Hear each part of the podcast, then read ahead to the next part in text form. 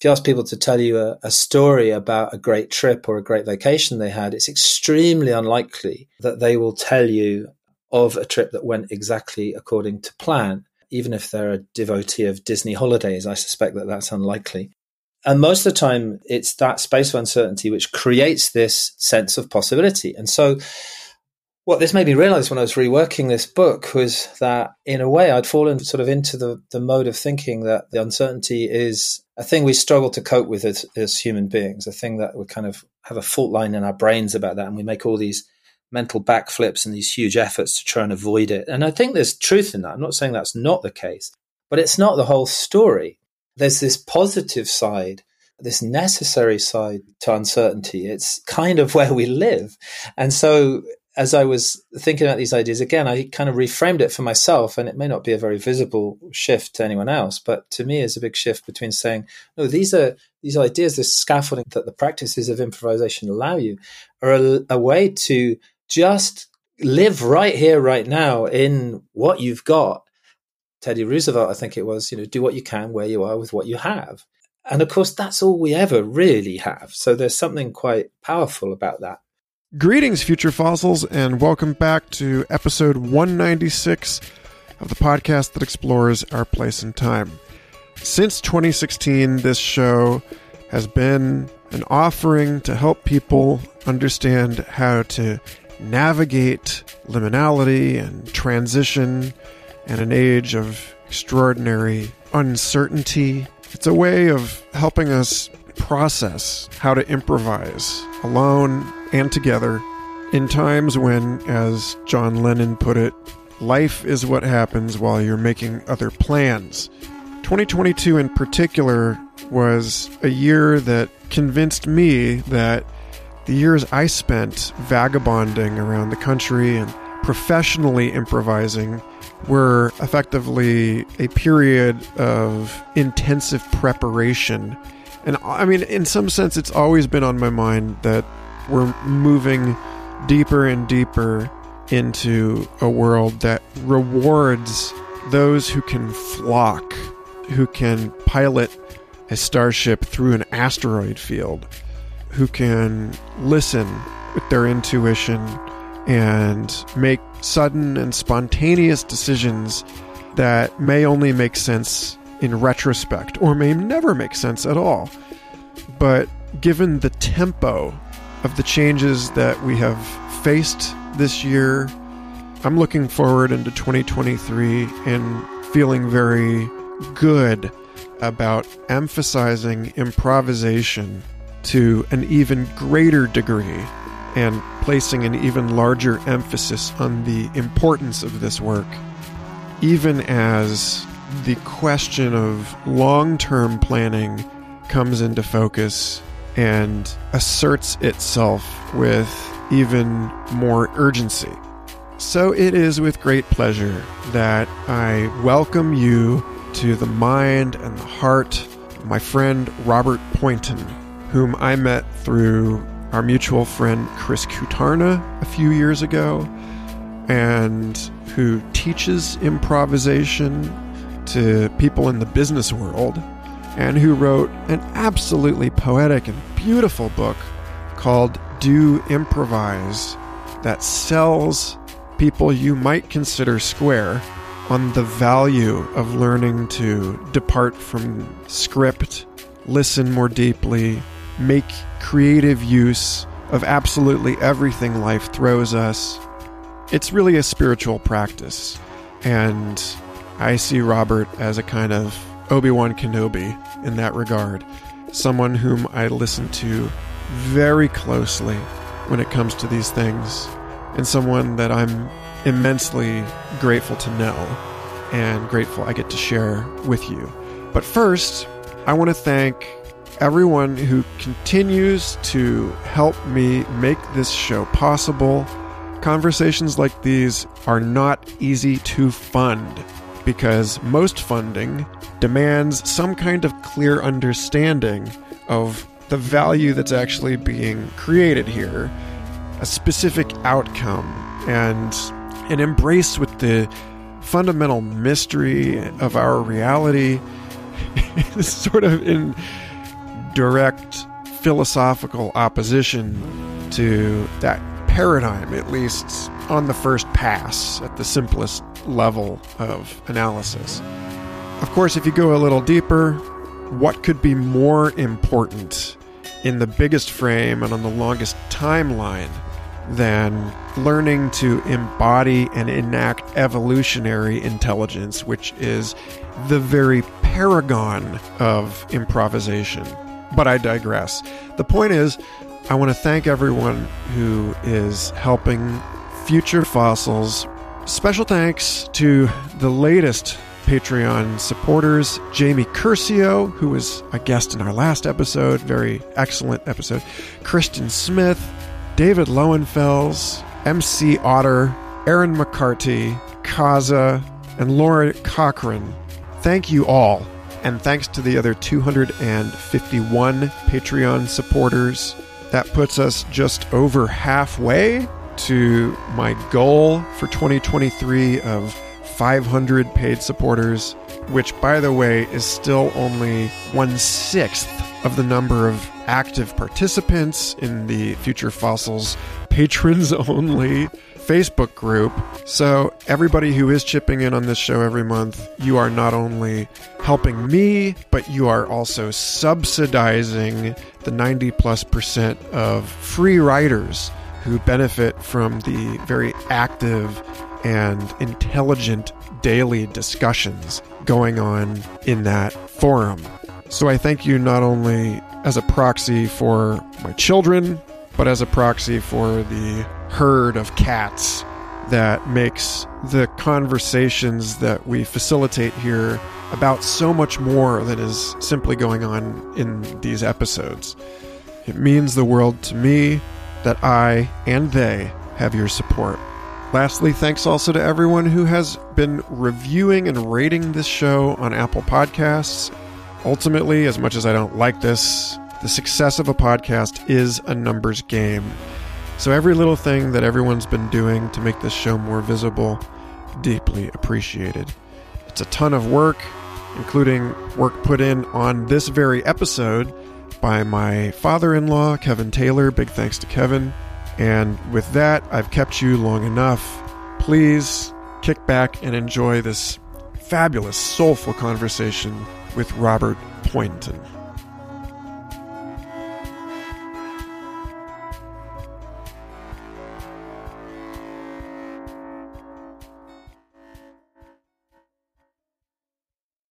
Tell me about your day.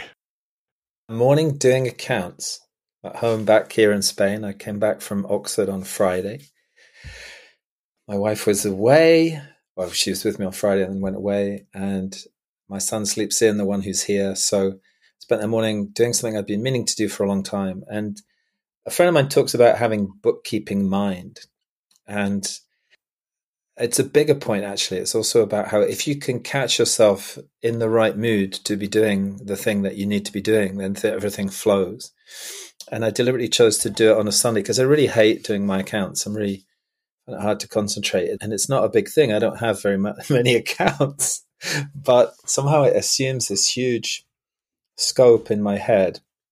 And the other thing I find difficult about it is when I do that, I inevitably uncover uh, things I haven't looked at, or trying to download this invoice requires me checking this thing, and then I have to refer back to a bank account. So it sort of it kind of opens all these not Pandora's boxes, but Pandora's windows, perhaps. And and yet today it felt like that's okay. That's what we're doing here this morning. And so, as always happens when I can find the right state of mind, I settled into it and quite enjoyed it actually, and and didn't quite finish, but that's okay.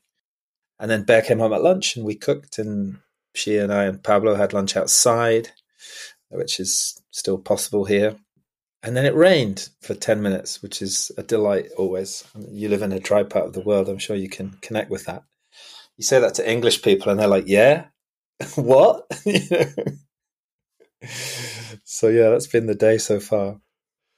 Interesting. So, again, with the morning light and the evening light, after this, I'm going to work on my taxes.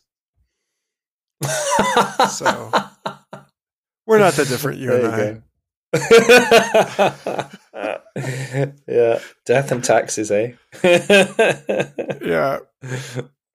Ah, uh, indeed, indeed. In fact, actually, I should just not to make this episode about this at all, but as a token of appreciation to my friend Adam Elenbaas, who runs Nightlight Astrology and recently made comments about the aspects being especially about learning to lose or die gracefully this hmm. couple months. Not just a seasonal thing. We have an opportunity to watch, presumably, inflation and geopolitically complicated things unfold and just be at peace with the unbuckling of it all. But that is not what I have come to speak to you today about because your publishers so generously sent me this book and I love it. And it's interesting because as a career improviser, you showed me how to think about improvisation in a completely different way. And that's what I want to explore with people today. So, first, Rob Poynton, how do you introduce yourself to strangers, most of whom are probably very intelligent, creative, not your typical audience? They, I imagine, are, because this is a two way conversation, right? They are the listeners that we're intensely aware of right now are brilliant and interested in you. But yes, exquisitely strange and mischievous people.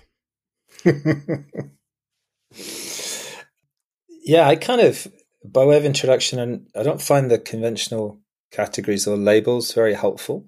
So I think it's interesting to talk about, as I look back over my life, what my intention has been. That's kind of an intention that I give to make sense to something afterwards rather than perhaps being the intention I held at the time. And then a little bit about kind of the nature of the things I do. So I think, you know, one of my intentions has also been to explore how things happen. I think it's just kind of as simple as that. And and the role of kind of playfulness or a kind of mischievous spirit, if you like, within that. And a kind of built on a conviction that there, there's got to be a there's got to be an easier way than just pushing first thing I did once I left university was join an ad agency because it kind of seemed like fun and because it's like, well, we're going to be producing ideas and where do those come from and how do they come about? So I think that's always been kind of at the core of it. And what I actually do, I think the way I think about it now is create spaces or bring groups of people together to have conversations or make discoveries or learn things that they wouldn't otherwise learn. So I'm kind of, I suppose the modern term would be a, like a, experienced designer, but a, a curator of spaces online and in person, but with that same intention of having having unexpected stuff happen, mostly kind of learning or discoveries. So yeah, that's how I that's how I think of myself, I guess, these days. How did you find that though? How did you find your way into it? If you did get to this in the book, I didn't get to that part. No, I don't really talk about that in the book. I mean, to improvisation, I found myself like the way I find my way to everything, kind of through serendipity, I suppose, and by being awake and alert to something. So that there is, it's not that there's nothing I do. I suppose my path through life has been driven as much by the rejection of things as by the embrace of them, if you like. And that's quite powerful, saying, I know it's not this, or I move away from something into a space where something else might happen. So the path to understanding or tumbling across improvisation was, fun enough, complexity theory. And I realized this just recently. I was thinking about this very question. I realized, oh, yeah, the first time the whole of the sciences of complexity came across my mind was in a presentation somebody gave about catastrophe theory. And then after that, it led to complexity. And then I got very interested in kind of felt like somebody learning a foreign language who could understand a fair amount, but could just about order a beer in a bar. You know, it just it kind of didn't really work for me. And then I, by chance, came across a guy called Gary Hirsch, who I met buy a T-shirt from because he's an artist as well. But as it happens, I'd just been doing a talk at Nike, in somebody else's place actually. And i'd been given this very difficult brief where they said well you'd better be funny. And the only way i knew to be funny was to take bits of film i knew were funny. And so i took amongst other things lots of bits of whose lines anyway so when i met this guy who's an artist to talk about a t-shirt he mentions by way of introduction oh i do improv theatre as well. And I said, Well, how does that work? And in the very first blush, the very first few things he said, I could immediately see that this was the same set of patterns as what I'd been fumbling around with in a very amateur way through the kind of lens of, of the science of complexity. So we started to work together. And I think you were saying earlier about how, as a lifelong improviser, some of the stuff that you came across in the book helped you understand it. And I think that kind of makes sense in a way because, you know, there's a level of capacity and of uh, ability we have, which becomes unconscious. So if you're a skilled and accomplished improviser in whichever artistic medium, you, you're probably just able to do it and not necessarily aware of how you do it. So myself as an outsider coming to it didn't have that facility. But also what I was interested in was how do you take and apply these ideas out with the theatre in particular. And so that kind of forces you to think about it consciously and to articulate things in a particular way that is kind of simple and approachable and playful and enjoyable for people who perhaps have no interest whatsoever in theatre but are curious about how they organize themselves or how things actually happen or how to deal with the mess that is everywhere. And I think that's a very, very big theme for me. This idea of my my experience of being a human being has always been irregular and ragged and messy and serendipitous and kind of joyful and painful in complicated ways. And I studied psychology and philosophy at university, and the psychology in particular at that time in that place did not speak to me in any way that connected with my experience of living a human life. So I was kind of deeply depressed. It was an august institution, so I assumed that there must be something wrong with me. And that was what initially had driven the inquiry into complexity theory, because I always think of complexity as the kind of science of everyday life, the science of the messiness, the science of not the lab, not the controlled uh, environment, but that which we experience in all its glory. And and so when those kind of came together, there was this sort of extraordinary awakening for me. And I think it's that outsiderness which has also been another quality of my experience. I spent most of my life living in a country that's not the one I was born in, and I, am always kind of outside looking in and toing and froing. And that kind of ability to to see things in a world that you can't necessarily see if you're steeped in it and if you're skillful in it. So yeah, that's kind of been the the role I've played or the path I've trodden, kind of uh, translator, I suppose, in some in some respects. To your point about coming in through catastrophe theory, that you talk about how improvisation is normally regarded as a last resort, is what you do when all else fails. It is often regarded as a sign of failure. As filmmaker David Keating says, in our industry, improvisation is a dirty word. And then elsewhere, you also say, life is a giddy torrent for which nobody has a script. The relationship with improvisation and complexity has always been there, I guess. It strikes me that in a symphony orchestra, there is no improvisation. Everyone's reading from the same music. But if the music is changing fast enough, then you have to give up the pages and listen to each other. And at some point, then there's another bound where if you cross that bound, you cross into chaos and you might as well just be rolling dice or something because you can't adequately predict. But that's inimitable to human life. So, to your point about this is where we live, the messy place, in the middle there. If you take Whose Lines It Anyway or improv theatre, what you see people doing there, in some sense, looks like magic. These people seem to be able to read each other's minds or to know what comes before it happens or to connect things in a way that must mean surely they knew what was going to happen. And what was really interesting to me about this was none of those things are true.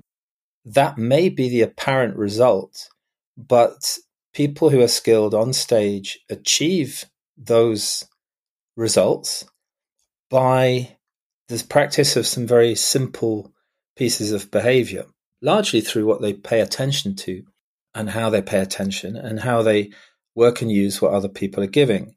And so what you have there is an example of sense and meaning. It's not chaotic. It's not random. Has this sort of magical lightness to it. And I think, you know, I spent a long time thinking about and observing what is it people respond to in a theatre, in an improv audience, or in a workshop for that matter. And they're rarely responding to something that is intrinsically funny. They're actually responding to the nature of the process. There's something so deeply pleasing about seeing people not just work this way together, but be this way together, to take and give and accept and connect. That we express that pleasure through laughter because it's so joyful.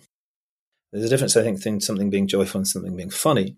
So that kind of apparent or seeming magic that is possible on the stage is in some ways an illusion because it doesn't happen through the things that we imagine are needed.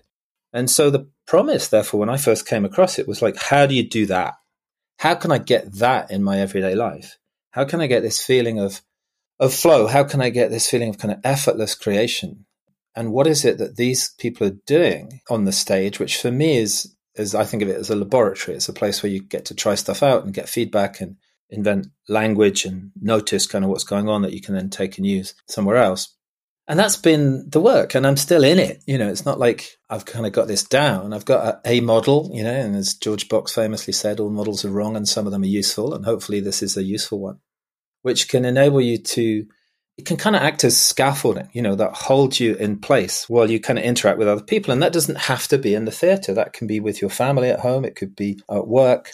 And the same promise, I think, of this kind of seemingly effortless flow. I mean, I qualify this, the effort there because it's not that no effort is required. It's not that anything goes. It's there's, there's much more interesting constraint in the world of effective improvisation.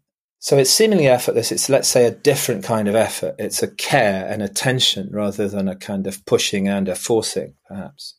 And done well and done repeatedly. And by the way, it's very compassionate practice because you can forget to do it and start again anytime you like. I do that the whole time. So it's not kind of something you have to be wedded to. You can you can pick it up and put it down as as you see fit. But it can enable you to generate flow and create new ideas in this kind of graceful way and the internal experience of so doing is very different, I think, because it's there's a lightness to it. And I don't mean the lightness of, of humor. I mean the lightness of what I perceive as the way nature works, you know, where things just kind of fit and connect and flow and beget each other and the dung beetle feeds off the excrement of another creature. Everybody, you know, all waste is food. That, that that's the kind of dominant mood, I think, when an improvisational process is unfolding fruitfully.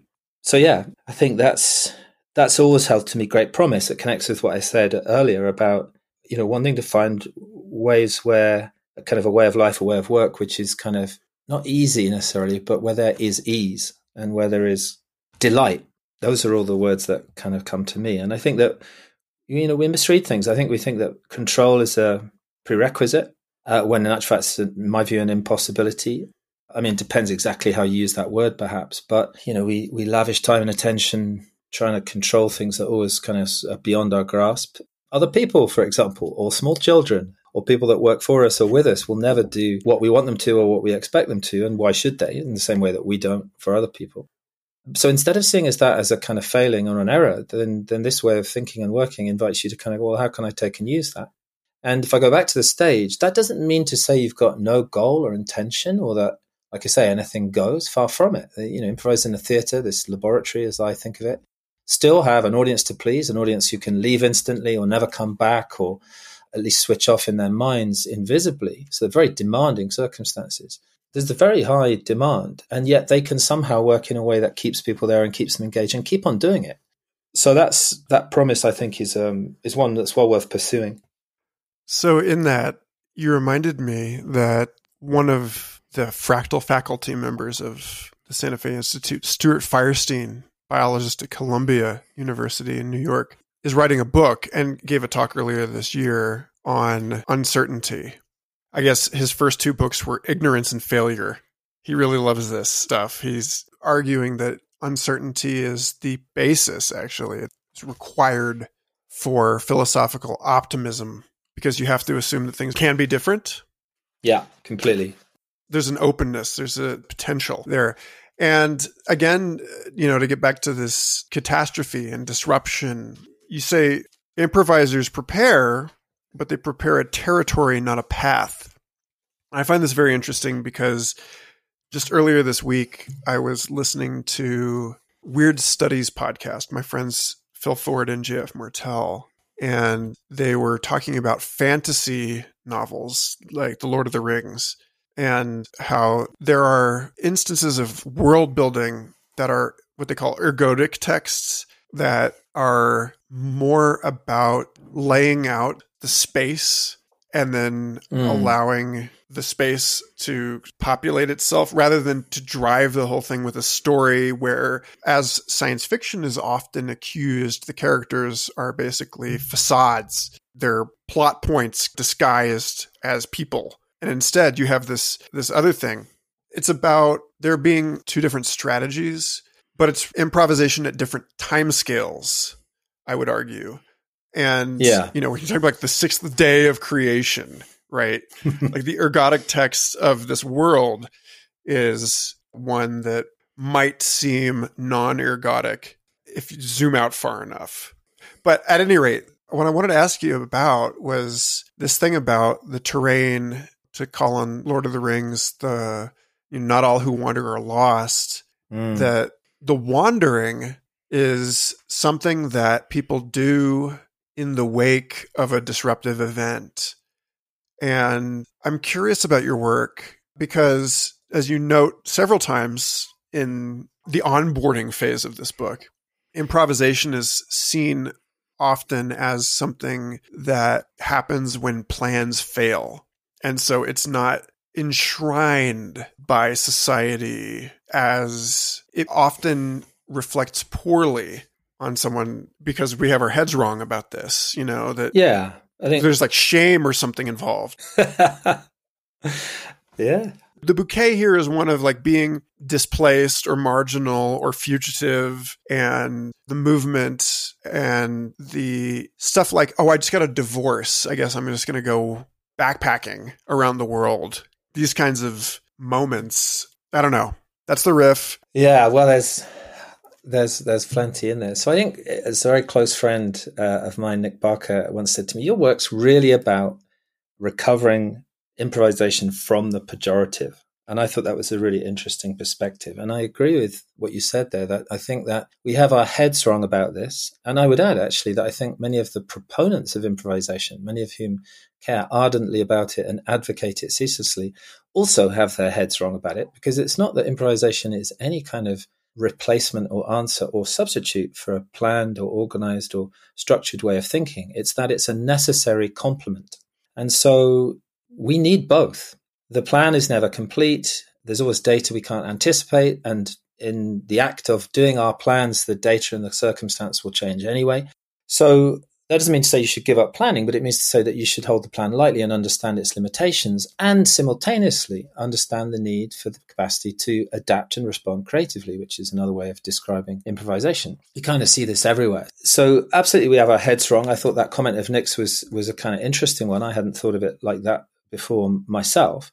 But I do I do think you kind of need both. So that the house I'm sitting in, which is in rural Spain, you know, when we started building this house, I assumed, as it would make sense to do, and as most people would, that that was not about improvisation at all. How could you improvise, or why would you improvise with an expensive, literally kind of material structure governed by complex and demanding regulation at every point of the process?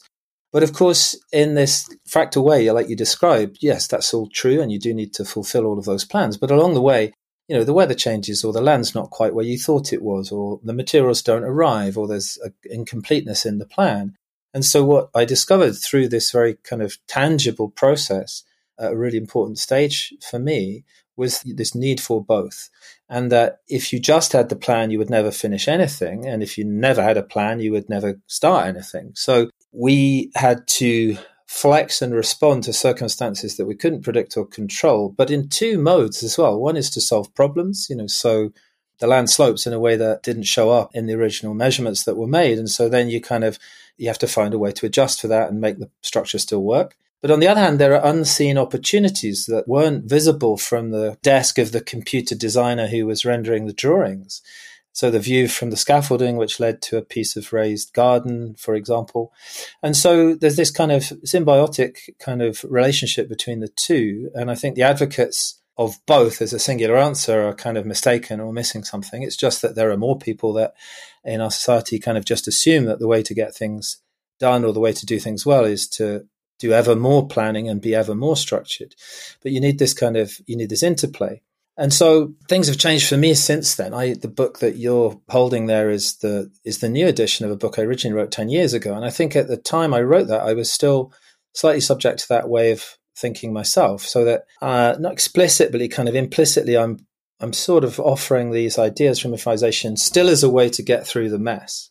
When I was rewriting it last year, or earlier this year, I suppose, I'd been influenced uh, or let's say my some of my thinking had been thrown into new relief by Margaret Heffernan and a podcast I heard with her where she talked about uh, a thought experiment I think suggested by Gigerenzer about how if you could plan and know in advance, and getting back to uncertainty here, if you if there were no uncertainty and you knew exactly what you'd do for the rest of your life, day by day, you know, meal by meal, hour by hour, who you'd meet, what you'd talk to them about, all that kind of stuff. If you did have the complete, thorough and total script for your life, then, uh, as she rather sweetly says, that would reduce life to the process of waiting for the train.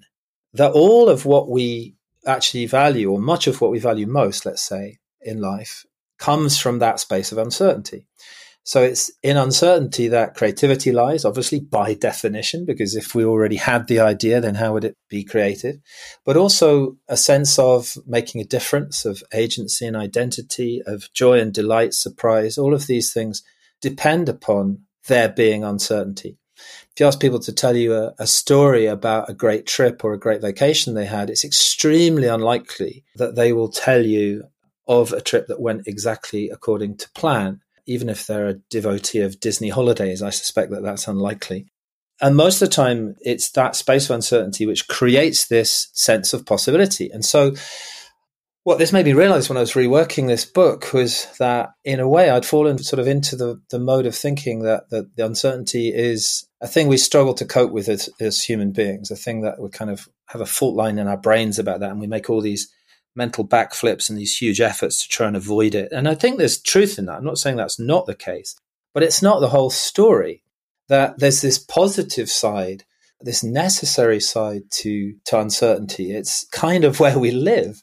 And so as I was thinking about these ideas again, I kind of reframed it for myself, and it may not be a very visible shift to anyone else, but to me, is a big shift between saying, "No, these are these ideas, this scaffolding, as I called it earlier, that that the practices of improvisation allow you, are a, a way to just live right here, right now, in what you've got." Teddy Roosevelt, I think it was, you know, do what you can where you are with what you have. And of course, that's all we ever really have. So there's something quite powerful about that. And no, it's not necessarily just making it up or winging it. That's what was interesting to me in the first place. There is structure, there is pattern here. It's not random, it's not chaotic.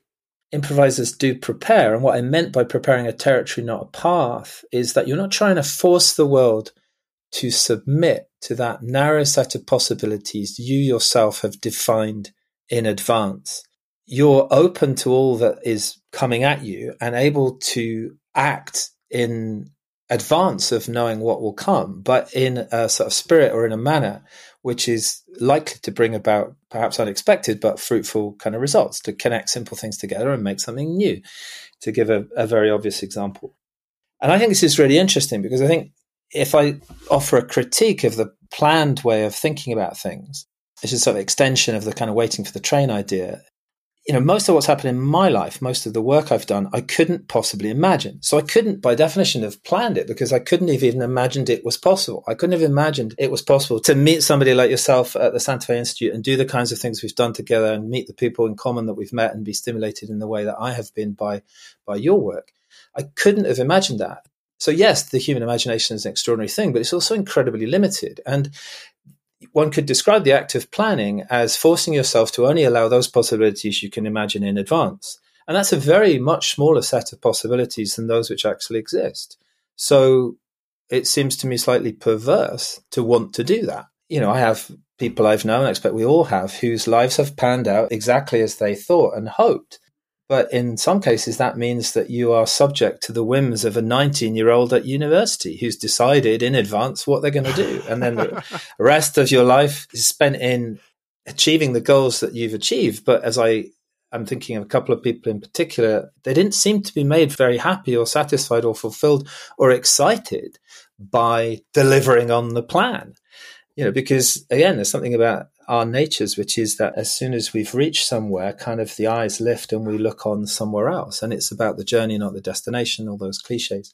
So for me, yeah, this learning to see uncertainty as part of a, as sort of a source of joy as well as a source of difficulty.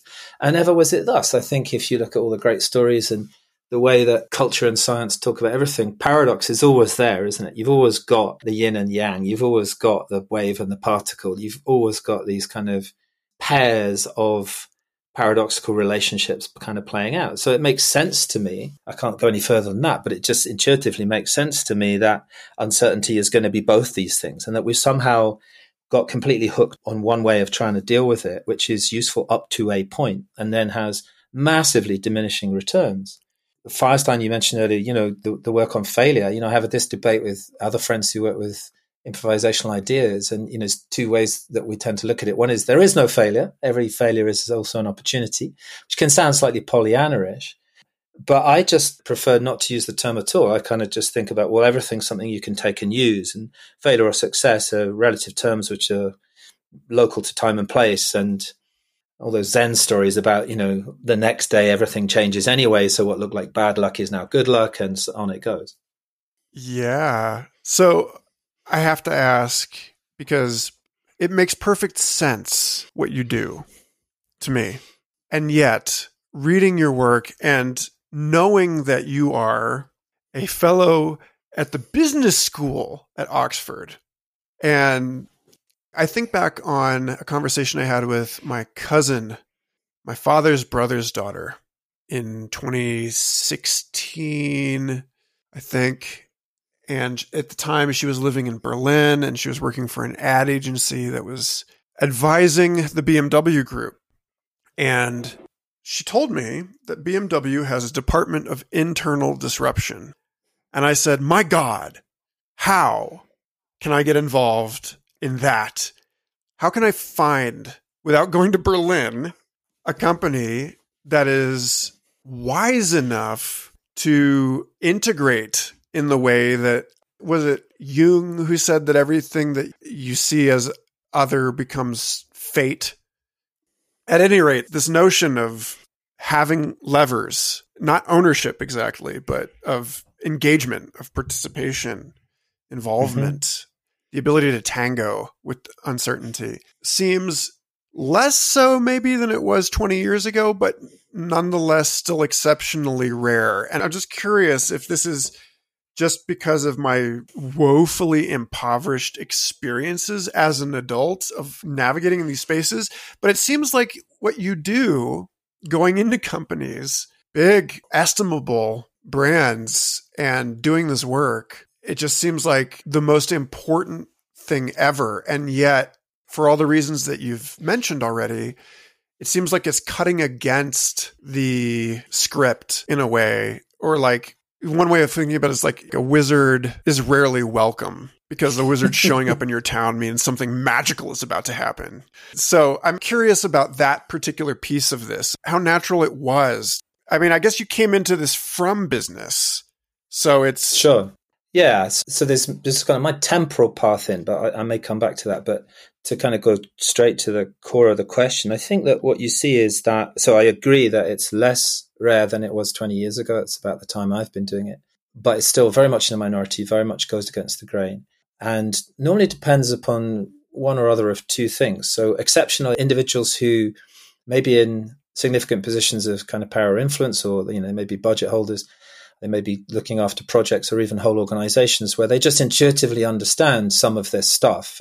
So when they come across you, however they do, there's a very quick meeting of minds and they can kind of connect with it. And so that's kind of one way it comes across. That was how the work at Oxford began through meeting one of those individuals, I would say, because in this sense, the university and the business school is itself such a leviathan. So it's just one example more of these kind of big organizations. The university has a slight difference from corporate context in that I always think of Oxford University as a coral reef.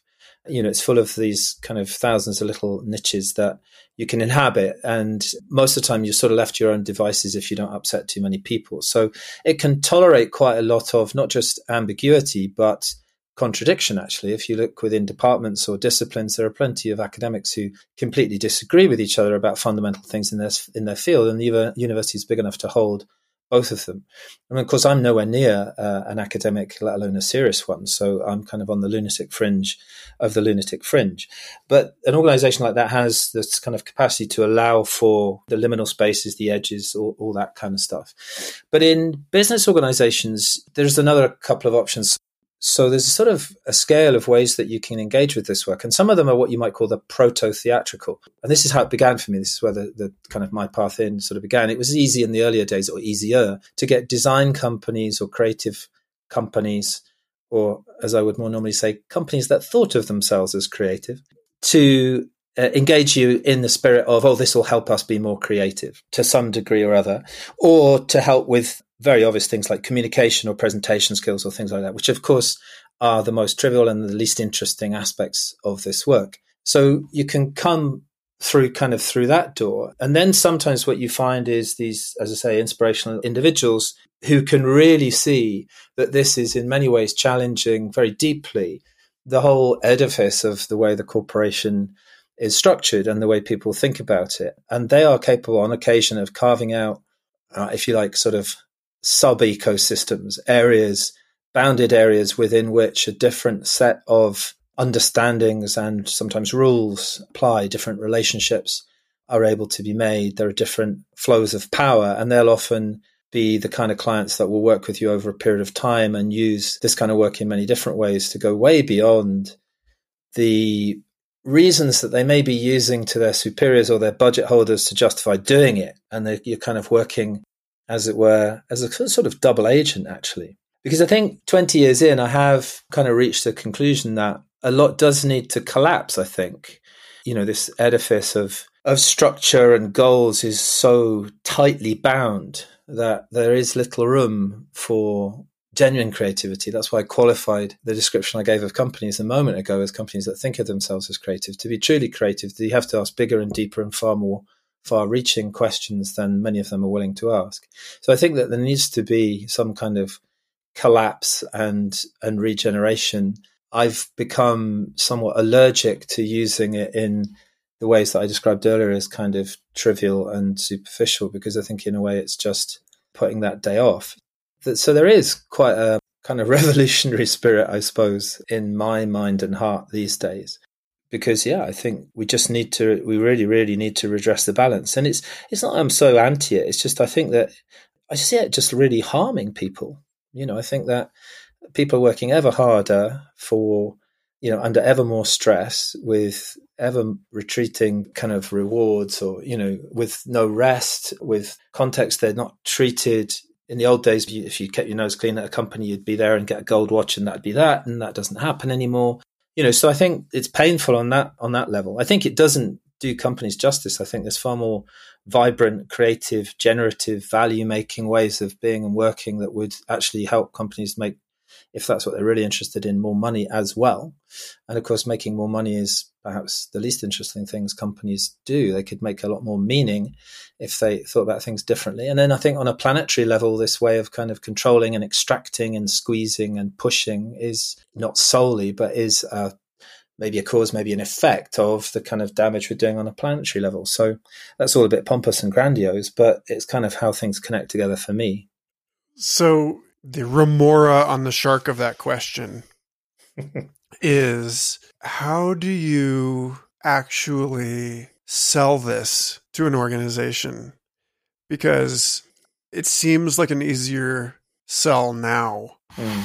than it was for all the reasons you said. But like at the same time, it's uncomfortable. And yet, something that I love about your book is that I need to connect your book to Stephen Nachmanovich's Free Play, are you familiar with that one at all? I haven't read it. I know know the title well, but I haven't read it. No. So Nachmanovich, interesting, weird, five string violinist, He's written another book, The Art of Is, that I'm working through right now.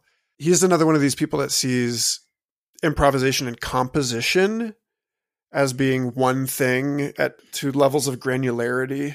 Spoke a lot about the unrecorded Beethoven improvisations that legend has it made people weep in the audience. Yeah, there's just something so natural and sane about the way that you think about this stuff that it strikes me that it makes it less difficult to sell because yeah. you're just helping them exfoliate and unpack and well, be more of what they are.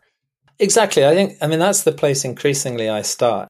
I mean, just as an aside on the classical musical thing, uh, many years ago, I, I met a flautist, a Danish flautist, and I thought, oh, this is going to be interesting because she's going to completely disagree with everything I say about improvisation. Not at all.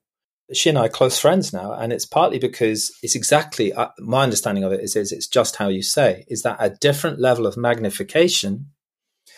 A classical musician who is playing with life is working in this way. It doesn't mean to say they're playing different notes, but at a different level of magnification beyond the level at which I or a non professional classical musician could probably hear, there are similar kind of dynamics going on. And she could contrast that with people who, uh, as she jokingly calls it, go to the factory, which are the people who have day jobs in a in an orchestra who kind of phone it in.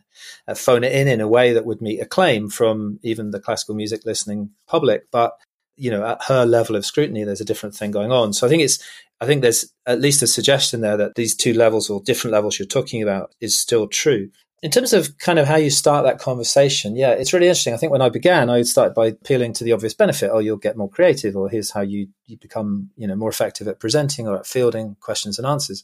I don't really do that anymore for the reasons, some of the reasons I outlined earlier, but also because I think it's there's a much more interesting way to do it, which is absolutely connected to what you commented on there, which is like we're already doing this. All right, this is not strange. If you're a living human being, you're improvising. Nobody has a script, and so instead of making people wrong for what they're doing, you can just sort of invite them to consider that there might be another string they can add to their bow.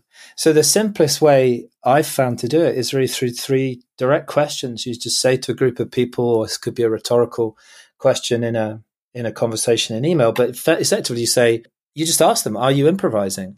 And normally people stop to think about it.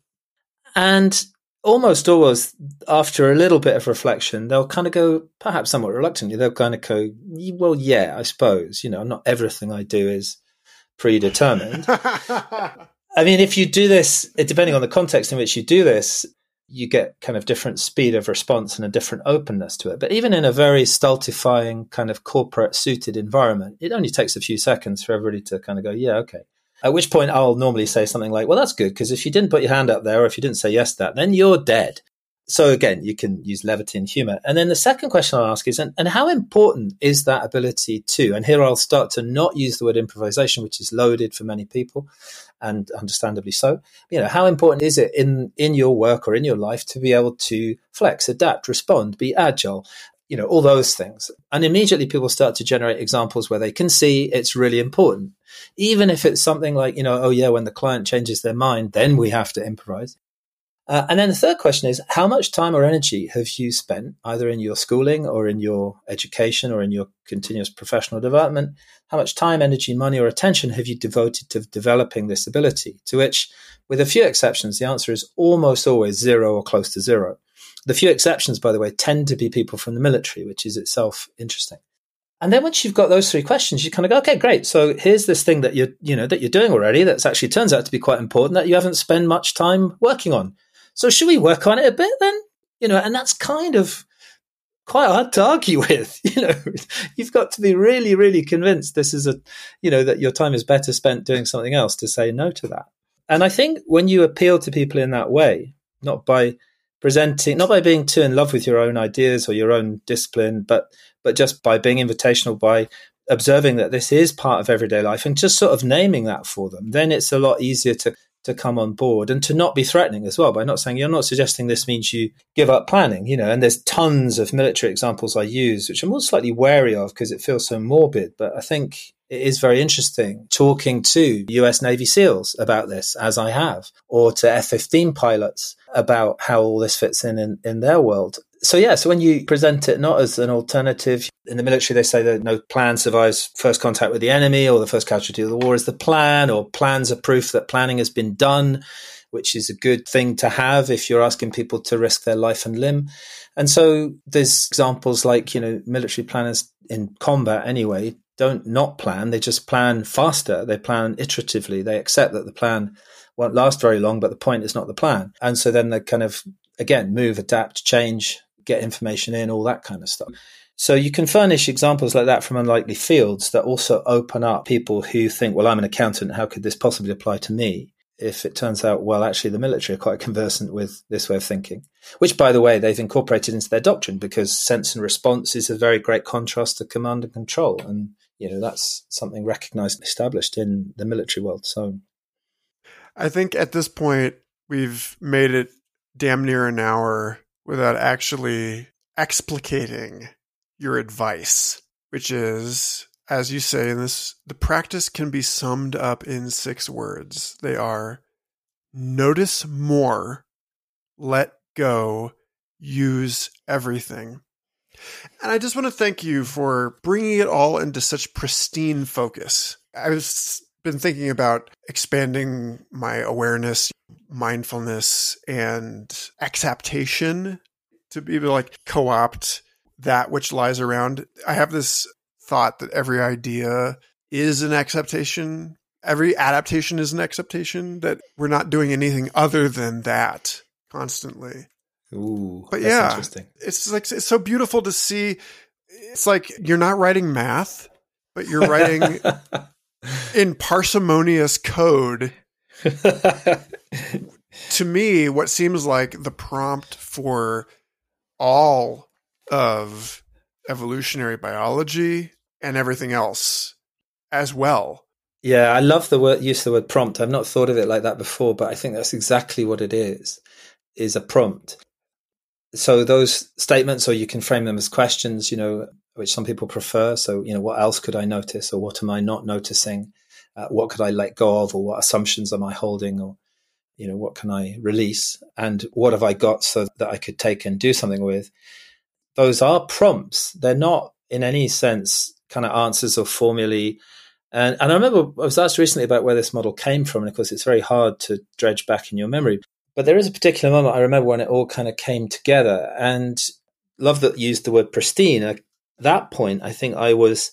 I mean, there's plenty more things you could put on such a diagram, and I think what I realized was actually simplicity is the most helpful thing here. And instead of kind of feathering my own nest by saying, well, there's these first principles and then these other 16 and then these other things and building this kind of complex and probably hierarchical model and distinguishing between practices and principles, just this idea of this kind of simple set of interlocking notions that act as prompts so that in any situation when stuck and even if you haven't done it for years if like i said earlier you've forgotten all about this you know and you're stuck or you're at a loss or you're confused or or the opposite you're excited whatever you can say yourself well what else what, what can i let go of here? Or uh, if you don't feel like you've got anything you ask yourself what could i take and use? And then you have to say well let me notice what i've got and so they all kind of flow into each other in a very elegant way where none of them is primary.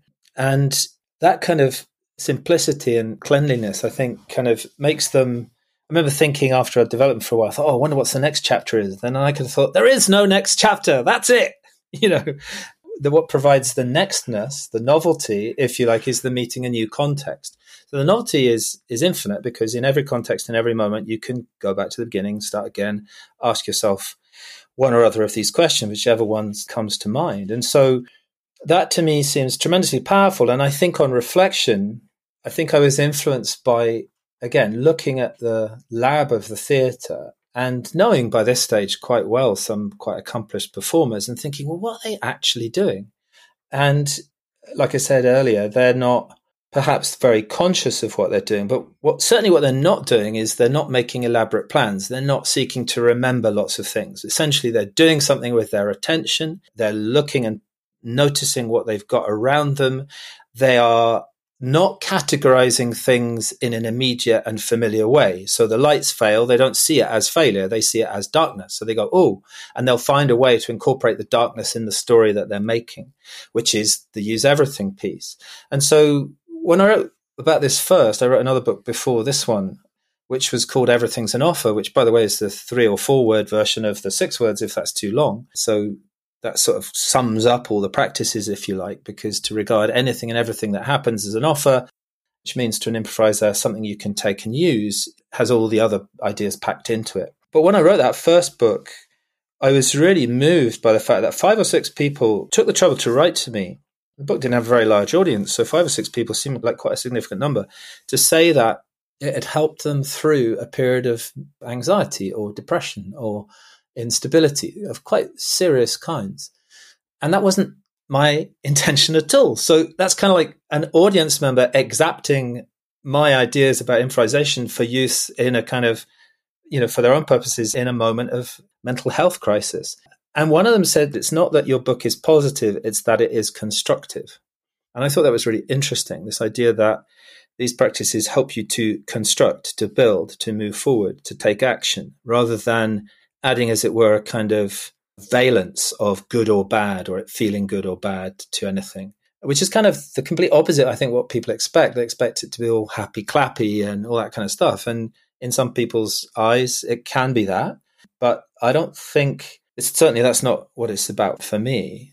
And I love your thought about everything's exaptation. I think that's probably right. I'm going to think about that more. But certainly with this kind of philosophy in mind, anything and everything that happens is taken and used, and rarely is it used in the way that would have been expected, imagined, or planned. And yet, often it will work out somehow better. You know, so a literal example of that, I will never forget playing a, a game in a in a workshop at the Saïd Business School at Oxford, and I won't try and render all the details of the game, but it became clear at one point that somebody hadn't understood the instructions that I'd issued. They were meant to turn around and watch somebody, and they didn't. And so the whole thing got literally stuck. And I was leaning against the wall of this room and I could feel the eyes of the 30 or so people in the room sort of look at me because I'm in a position of authority. And they're like, oh, is this going right? Is this going well? And I felt myself move forward off the wall. I felt judgment kick in and go, oh God, I didn't do that very well. This isn't working. And all of that happens in a nanosecond. And then I don't know what shifted, but probably something emotional, or physical. And it somehow occurred to me that I didn't have to do that. That what was happening might be quite interesting, that we might actually be able to use that. And so I just leant back against the wall and kind of smiled, and I could feel the whole room relax. Now, they didn't know what was going to happen any more than I did, but they were kind of looking at me and they kind of went, Well, he seems cool with it. And of course, what happened was the woman never turned around. This was a sort of message passing game, a, a series of physical messages. She never turned around to see what was the message she was meant to meant to pass. The guy who was trying to pass it to her got bored and kind of gave up and left. And then somebody farther down the line just made something up and the game was completed in a spooky kind of way. What person made up, and they really hadn't been looking, was pretty much like what the message had been. And then, and this is where it all starts to pay off the conversation we had then about communication and leadership and error was so much richer for the experience that we'd had than if everything had gone quote unquote in the way I'd expected according to plan. And so that's another example of kind of live exaptation. Like something really interesting happened. I and the group took what happened and used it in a way that hadn't been expected. And that's what keeps me doing this when these things happen, I call them the jumping up and down moments for the simple reason that I get so excited by the fit, almost in a sort of biological sense, that sort of beauty of a perfect fit, that I kind of literally jump up and down. And I think that one of the proofs of when you see something that's kind of completely fitting, not perfect, but fitting, I think that's often evidence that something has been improvised because it's so hard to make things fit. There's a particular hallmark to it, I think, that you learn to recognize that, you know, and this goes back to what we were saying earlier about the two mentalities that I think the mentality that if something fits really well, it must be planned is almost completely wrong. I think if something fits really beautifully, it's almost certainly improvised. Or if it is planned or scripted, it takes a huge amount of work. I mean, look how long it takes to write a movie script to make it seem natural, normal, and improvised in an everyday way. If it's a, a realistic kind of series of dialogues between recognizable characters. And that takes me back to my intention way back, you know, which is like, if we can just get that if we can click into that way of being and working, then all this kind of not just order, but delight and beauty and novelty and value comes for free or comes along for the ride. It's never quite free, but it comes along. And that kind of ferments and cements the relationships amongst the people because we're always doing this together. It's never a solo creation. And that is just the biggest rush ever. Speaking of the biggest rush ever, there's this lovely passage here Practice asks something different of you. It encourages you to engage as a whole person, not just a rational mind, in an intuitive way. It welcomes all of you to the game. It recognizes and values information that is gathered via feel, bodily sensation, posture, and movement. It generates sensuous knowledge, not book learning. It values speed, responsiveness, and fit over accuracy, precision, or regularity. It gives precedence to creating a flow of ideas and energy rather than arriving at answers. It is a living example of the scientific insight that the very simple behavior or rules can quickly generate creative complexity. So, again, I'm just standing outside imagining in to this. It strikes me that really what you're doing is basically almost Buddhic in your interventions that you're getting into these places and saying, with your silver tongue, we're going to improve your bottom lines by paying more attention, by being more in your body. And I find that really beautiful. And it shouldn't feel as mischievous or provocative as it does. Well, it should. I agree. It shouldn't, but I think it does because I think that this is still very remote and arcane territory for the vast majority of people in in organizations, not just the corporate world, but all organizations. It's so far removed from the way we've been educated, you know, to me, this is one of the blind spots you talked about Jung earlier, you know, the, the shadow side, if you like, of our success at manipulation and control of physical material that goes all the way back to Newton and the Enlightenment.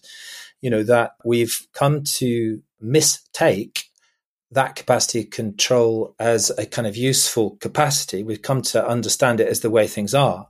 And I don't think that's true. But it's been so successful at, at least one level. And that's not to be sneezed at. You know, that's that's extraordinary what we as a society have been able to create. But it creates this shadow side, this blind spot, where we think that that's the way things are, that's the way to do things. And so for those that are able to see it, they realize uh, how mischievous, under, underneath the mischief, there's quite a deep point. Some are oblivious to it. What's hilarious, of course, is I've also worked in Buddhist monasteries, and this kind of work can be a challenge to them as well. In fact, the only place I've ever had to stop a game for fear of violence was in a Buddhist monastery in California. So that was really interesting to me. And I think that's to do with, you know, outward forms you know, institutions of any kind, monasteries or otherwise, can still kind of get locked into patterns and form that aren't sympathetic to, they might kind of sound like they're spirited, but they might actually be dead, if you see what I mean. So this can happen anywhere in the same way that you can find groups of people in organizations who are kind of operating on a different plane, you know, in small groups perhaps. So yeah, so it is quite quite Buddhic, and, and actually the reason I ended up working at it was Tassajara. I was working at one summer was through meeting Edward Espe Brown, who I met in the UK on a cooking course, and we kind of noticed some of the similarities in the language that is used. So he was talking about acceptance in the Buddhist way of things, and of course, accepting to take offers as given is piece of the improv practice as well. So there's a lot of connections to the sort of Buddhist way of thinking are kind of woven into this. And I think some people some people spot that, but you don't need to. It's not necessary. So I want to pay the oarsman his due and carry us across the river to the question of time and of situating yourself in time and just ask from being someone who is thoroughly steeped, you know, the tea bag is one with the the vessel and the water in all of this. How do you experience time now? How has years and years of engagement with this framing or deframing changed you and changed the way that you understand the passage of time and the structure of time? Uh, yeah, God, that's a really interesting question. I think after I wrote that book, I wrote a book about pause, which is explicitly about time and our relationship to time. And and the one did lead to the other. It came about because what I started to notice is that skilled, well, people who came across my work would often say, Oh, I couldn't do that because I can't think fast enough. So there's this association and assumption that improvising well meant being able to think fast. And I knew from my own experience, but also from working with some very accomplished performers, that that is not the case. That's not how this works. That's not what people do, even on stage. It might be thinking, Jim, but not as we know it. It's certainly not about cognition or cerebral stuff.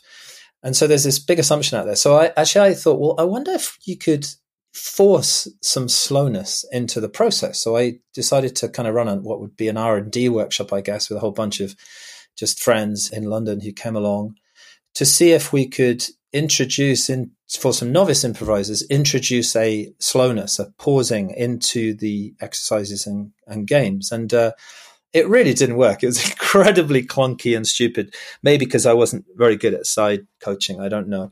But what it did throw up was this conversation around pausing in particular and what is a pause and how long is a pause and how do you know when you're in one and is it the same as a, a million interesting questions. And in the pub afterwards, because you always have to go to the pub afterwards, three people quite separately who hadn't spoken together and didn't know each other came up to me and said, When's the book coming out? So that was a kind of invitation to write what became a book about pausing.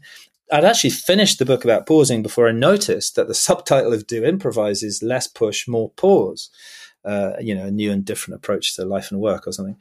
So clearly that kind of relationship was in there, even if I wasn't perceiving it very clearly or being very quick on the uptake.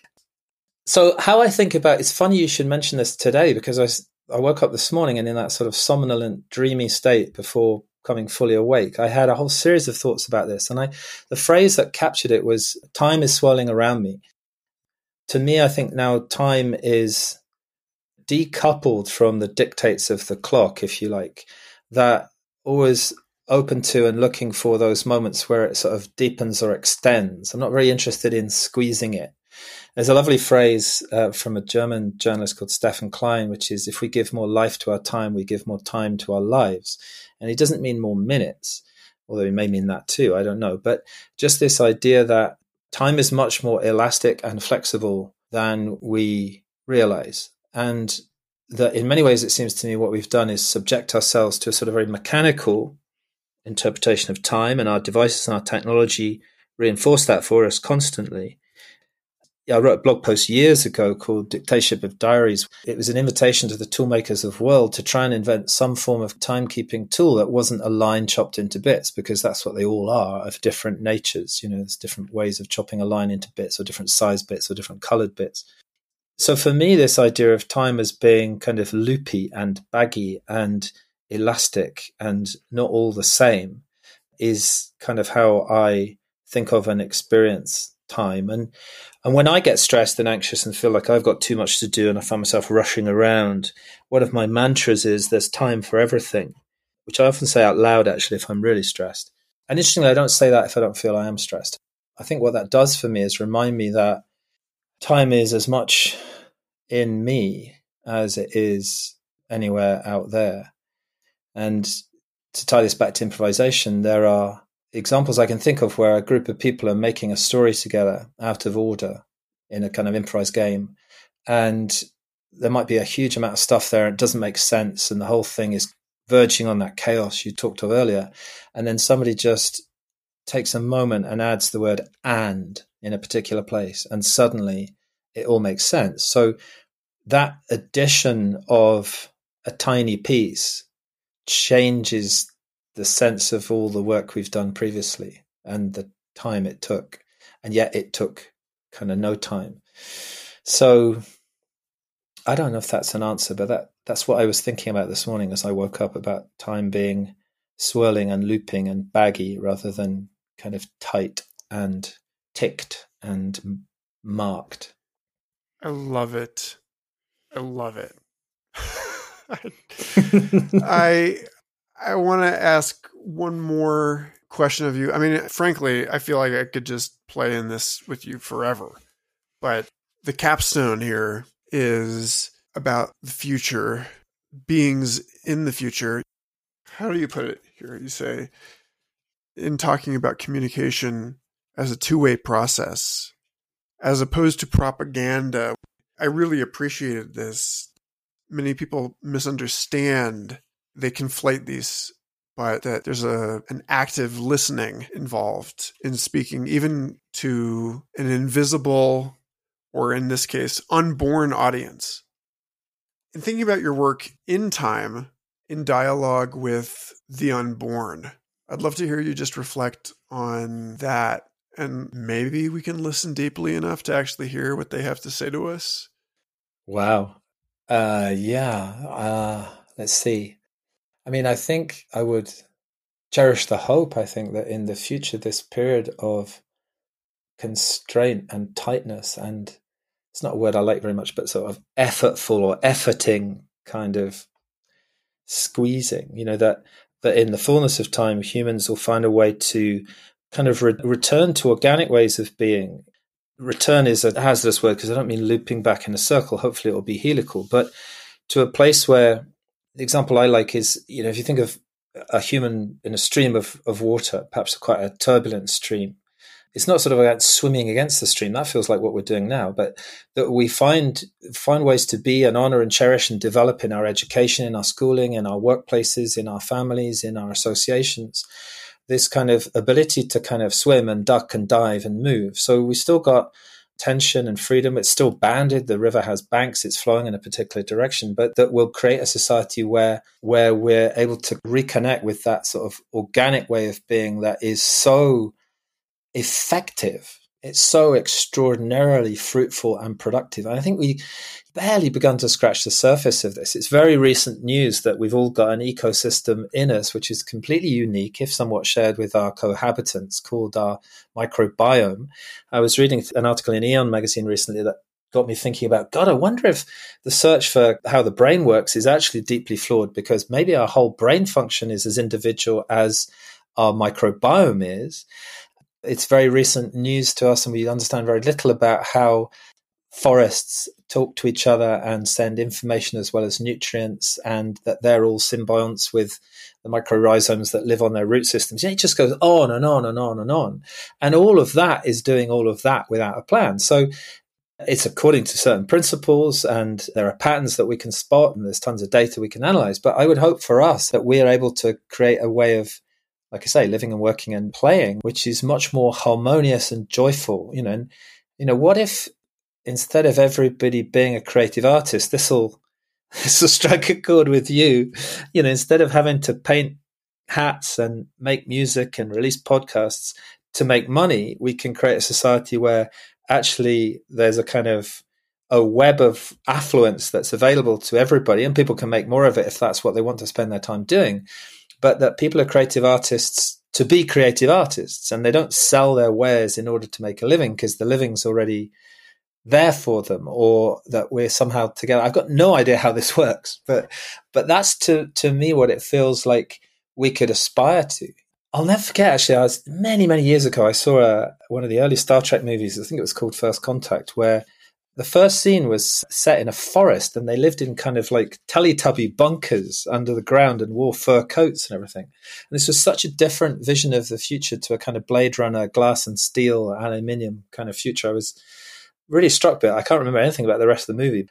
That was our high tech future, a kind of return to organics in a much more organic way. And that we, like the person swimming in the river, it's not that we're just like early humans harvesting the beneficence of what nature had already provided, that we're in this kind of dance of dialogue with the natural systems around us, but in a way that is co creative. That would be the mega improvisation that we consciously engage in kind of acts of co-creation with the whole of the biological world. And I can't help but go back to one of the phrases that's stuck with me most from any book I've ever read, which is Kevin Kelly's Out of Control, which I still find hard to believe was written in the early 90s, where he says that when things get complicated enough or complex enough, when we cross beyond billionics into what he calls zillionics, the only logic that works is biologic, in other words, biology, and that the distinction between the born and the made then starts to erode. And so I suppose maybe I'm still just echoing Kevin, but it seems to me that if you like, the practice of improvisation are a way of making manifest and simple and useful and practical some of these kind of biological principles. And so that if we could live more in accordance with those, we could have this kind of future where we weren't in struggle or combat either with ourselves or with the world around us, but we were in kind of constant creative, exaptive flow.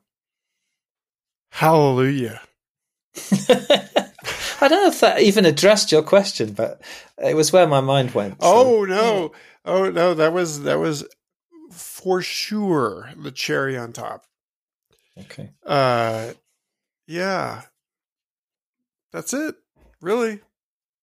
Any great. thoughts in parting? Uh, well, just I mean, I was teasing you as we began about, you know, you can't have had much sleep because uh, we were we're in different time zones and you know we were communicating via email not that many hours ago and it's all been part of the same day for me but i was really enjoying the tired michael garfield um, just the pausing and the thoughtfulness and the kind of i mean i'm attributing that to tiredness it may be just how you were choosing to be with me today i don't know but it felt very spacious and very relaxed and and I really enjoyed that. It's not normally how one feels in these conversations. There's a certain frenesí uh, to them sometimes. Um, so thank you for that. Well, thank you for your willingness to engage on this wavelength. Oh, yeah. joy. And uh, yeah, thanks in ab- absentia to Chris Katana as well for the original introduction. And um, Indeed. Yeah. And uh, well, I hope to hope one day to meet you in person, which would be How fabulous. am I going to get to Spain? I got to get yeah. the whole family to Spain. Well, we should, we'll uh, you know, we'll we should figure that out. You know, I, often people say to me, "Oh, you know, this whole your whole shtick does that mean you know I like having goals?" And I'm like, "Well, so do I. I just uh, there's nothing wrong with having a goal. It's how you hold it." And uh, well, certainly from my perspective, that's that would be the idea of having you. I wish I could show. I'll send you a link actually to the drone film of the place if I haven't already because the place that we're lucky enough to have access to for these events is just mind bending. You'll enjoy this, but it it's so it's it's old, it's beautiful, fine, you know, yeah, we get that. But it, I discovered not that many years ago that this property, which my wife's family bought almost a century ago now, actually, of some impoverished aristocrats. A few centuries before that, it was bought by a guy called Lorenzo de Cepeda, who was recently enriched returning from the Americas. And it was he bought it at the request of his sister, who needed provisions for her monastery. And of course, this place is six kilometers south of the ancient city of Avila in Spain. And the sister in question was the great mystic saint St. Teresa of Avila.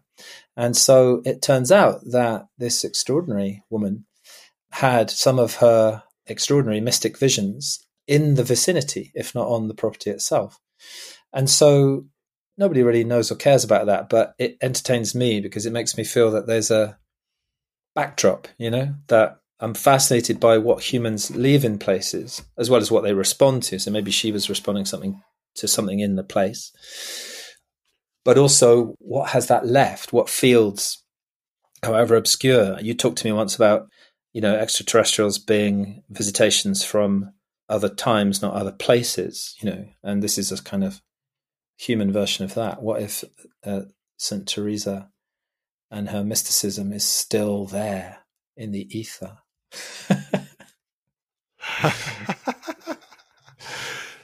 Perfect. Perfect. perfect places. Yeah. Thank you. So, all right. Well, look, um, great to talk with you, and uh, let me know if you need anything else. And um, yeah, we'll Yeah. talk soon. I hope. Thanks again for listening. Future Fossils is an independent, entirely listener supported program. If you believe in the work that I'm doing and you want to help see it thrive into the unimaginable future, then avail yourself of all of the backstage goodies at patreon.com slash Michael Garfield. Reach out to me personally at Michael Garfield on Twitter or Instagram and have a wonderful eon.